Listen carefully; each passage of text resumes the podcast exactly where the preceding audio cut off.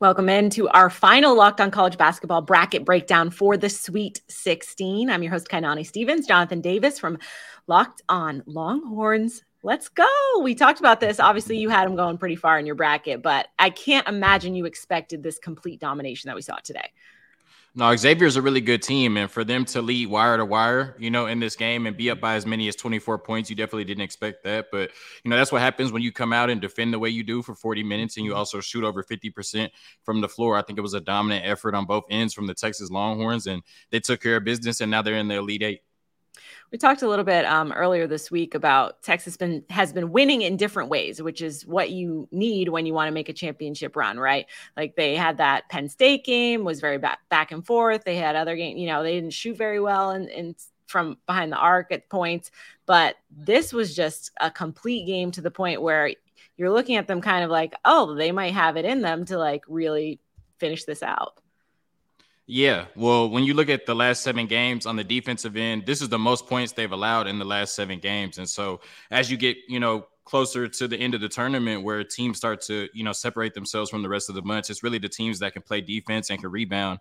And they can do that. But we've seen they can win in a multitude of ways. They don't didn't have Dylan Disu tonight, really for only like mm-hmm. two minutes and they mm-hmm. still found a way to win by double digits. So this is a team that's battle tested. They've won all kinds of ways in the toughest conference this year in college basketball. Another three games away from a national championship with a really talented team that can win in different ways on the offensive end and the defensive end. And they have multiple players that can lead the team in scoring, as we saw tonight with Tyrese Hunter.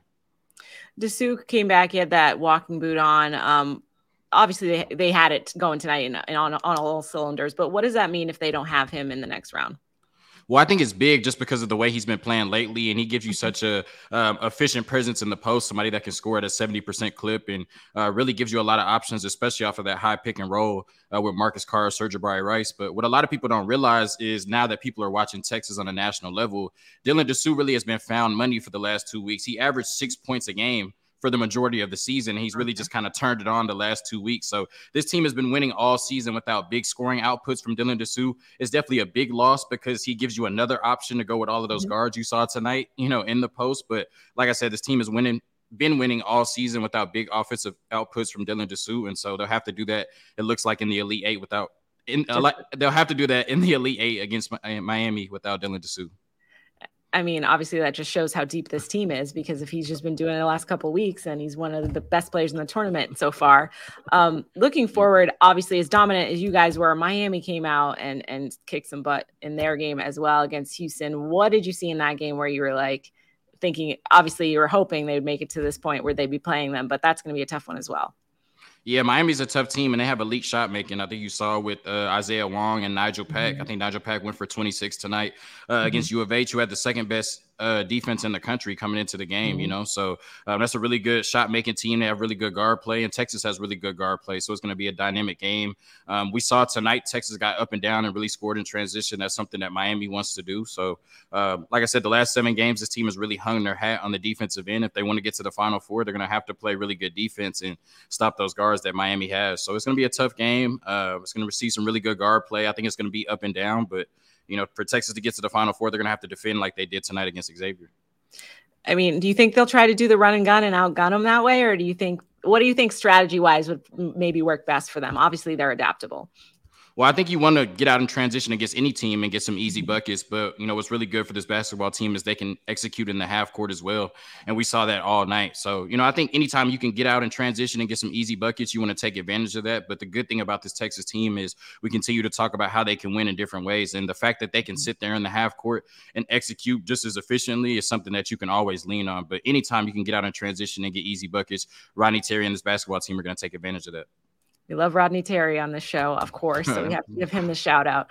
Um, yep. For you know, you mentioned some people that don't see Texas all year long. They're seeing them right now. Have they been this way all season, or is this something they've come together and, and built up to this, or have they been how how have they been throughout the year? Well, I think they had the offensive firepower all year, mm-hmm. but I, I, think the defense and the rebounder was inconsistent. You know, I've said it a million times on the podcast.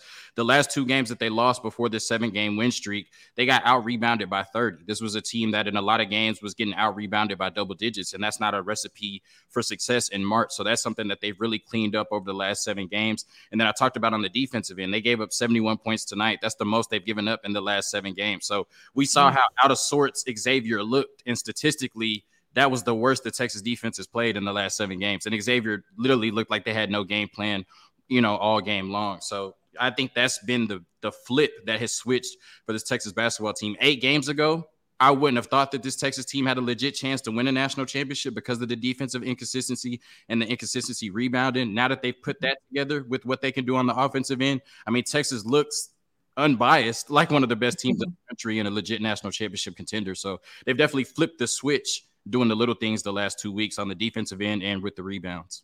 They absolutely had it tonight, dominated on all ends. Jonathan Davis will have you covered. Locked on Longhorns on tonight's game and looking forward to the Elite Eight. Always check out Locked on College Basketball, all a part of the Locked on Podcast Network, your team every day.